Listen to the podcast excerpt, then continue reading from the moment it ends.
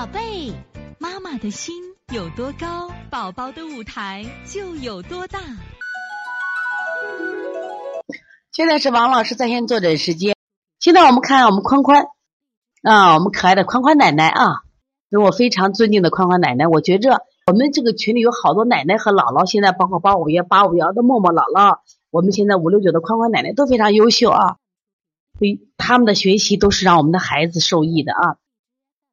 这个宽宽十一月份中旬发烧咳嗽，通过按摩退烧，咳嗽也有好转。夜里睡觉咬牙咽口水，通过学习课程知道，宽宽患上的鼻后滴漏，于是给他补脾清肺平肝搓肺腧，分在膻中，按摩必须穴位，搓头两侧胆经、后背膀胱经、腿部胆经模糊，鼻涕少了，睡觉不怎么打呼噜，睡前也不咳嗽，真是感谢王老师。我也非常感谢我们的宽宽奶奶。还有哪些妈说她自己腿不好，赶紧把宽宽奶奶学学学，赶紧向宽宽奶奶学习啊！奶奶姥姥都超过我们了，我们还学不好吗？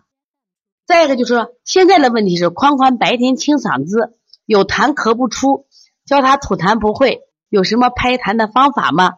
穴位是哪些啊？分推膻中，分推肩胛骨，按揉天突，空心拳敲背啊。